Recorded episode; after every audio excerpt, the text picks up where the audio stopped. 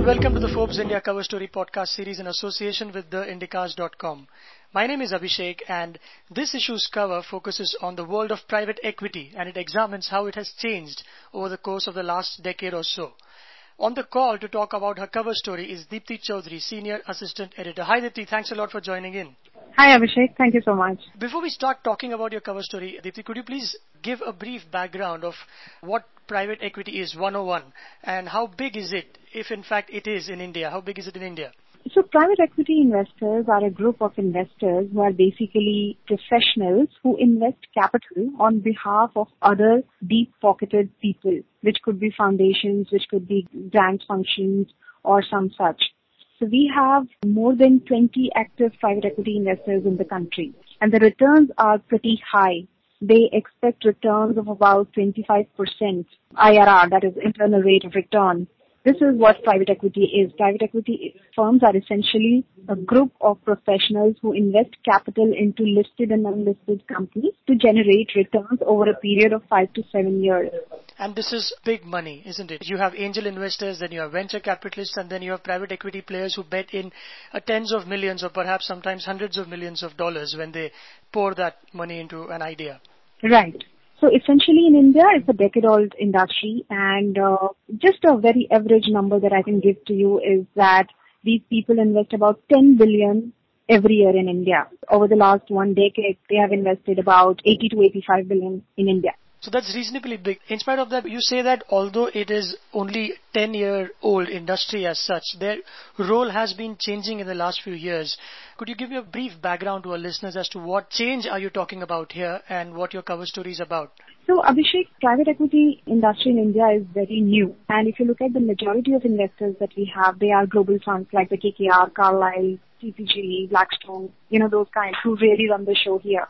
So this industry came from the US to India because of the growth that we had in our country at that time, you know, when India was growing at 7%, 8%, 9%. So when it started, it was a carbon copy of what the US private equity was, which is minority investments. Minority investments mean that you take stakes of less than 50%. And typically 70% of the PE deals in India are about, you know, 20 to 30% stake. So that was the model, which was a carbon copy of the US model.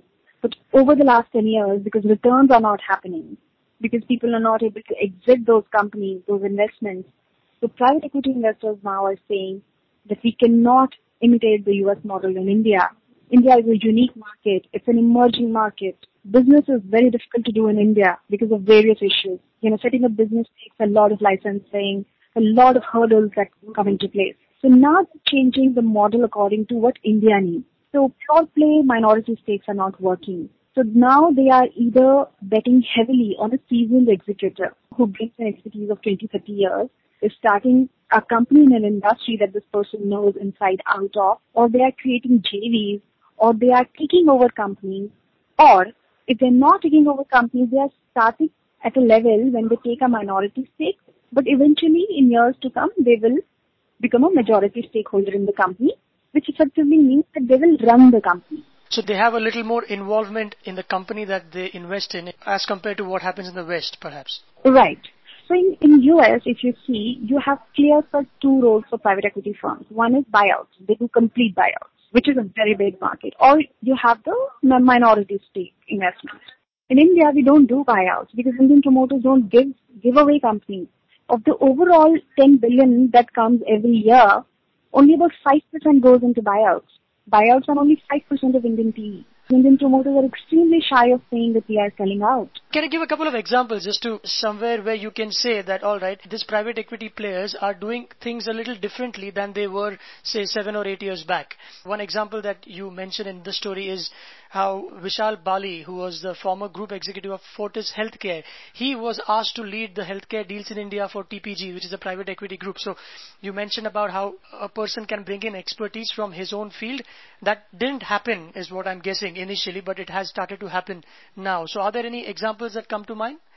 Yeah, just to give you an example like KKR. The KKR is one of the biggest investors in the country. They have three or four models of investments in India. They can do private equity, they can do debt, they can do a combination of the two. So they can do mezzanine funding, they can do a pure play debt, they can also do a private equity. So when a company comes to them, for example, Archean goes to them or Apollo went to them for that matter, they have all pools of capital available in terms of what can suit a promoter as well as his business proposition. So for example, when Apollo went to KKR, Apollo had particular requirements KKR had all those pools of capital that could go into catering to the needs of Apollo. So if Apollo said, I don't want to give away equity, they had debt tools available. And that's how the transaction happened. So that is one example of how PE firms are going out of their way to cater to various funding needs of a promoter. If it is a good promoter, they will do anything to get into that company either by equity or by debt, which is not happening in India. Because anyway, debt by foreign companies is not allowed in India. So they have to create an Indian vehicle. Another one such example is Everstone. Everstone is a very big private equity firm in the country. While they have Everstone is a PE play, they, along with other PE funds, have created an NBFC called Indostar. So where people want debt, they can go to Indostar. If they want PE funding, they can go to Everstone. Right. The way of doing business in India is clearly different as compared to, let's say, in the US. And the common thread, although, between the West and India is that private equity is perceived to be everything that is rich about business or capitalism because it is said that these players can make big money when they exit. But I read that in 2013, in your report, you say that uh, private equity investors stared at losses in the range of 27 to 33 percent when they are actually expected to make up to 30 percent on their exits. And even in the go-go years of your 2005 to 2007, they did not do too well. So, is it hard to make money in this industry uh, for India, or is it just that we are just 10 years old, so we are just finding our feet there? Well, we have had some amazing exits also, so it's going to be difficult to say that PE investments don't make money in, in the country. They do, of course. But what has happened really is that the time that was estimated for exits hasn't panned out that way. The PE investments, when they happen, people expect exits in five years or seven years at the max. But in India, companies have not grown. And also we have to realize that India has gone through two downturns. We are now having a stable government, so we need to see what happens next. In the context of all this, the exit horizon has stretched by over a decade. Now is the time when exit will happen. So it's not fair to say that this industry is not doing good enough or it cannot generate returns because it just so happened in those 10 years we saw everything. We saw a golden period, we saw two downturns and we had unstable or rather weak government. And now is when everything seems stable. The next two years are what we need to see before we give a verdict on private equity in India. Right. And one of the other things that you also write is that uh, a deal which would typically take six to eight months to close now takes up to 18 months. What are some of the reasons for that then? So, you know, earlier what used to happen was that PE firms would completely rely on the investment banker and their lawyers for a transaction. Now, because, you know, we have seen so many cases of corporate governance going haywire, people cooking up books, and PE firms becoming a little cautious of what is being shown to them right now. They are actually becoming extremely cautious of the due diligence. So now the due diligence goes to the extent of the background of the promoter.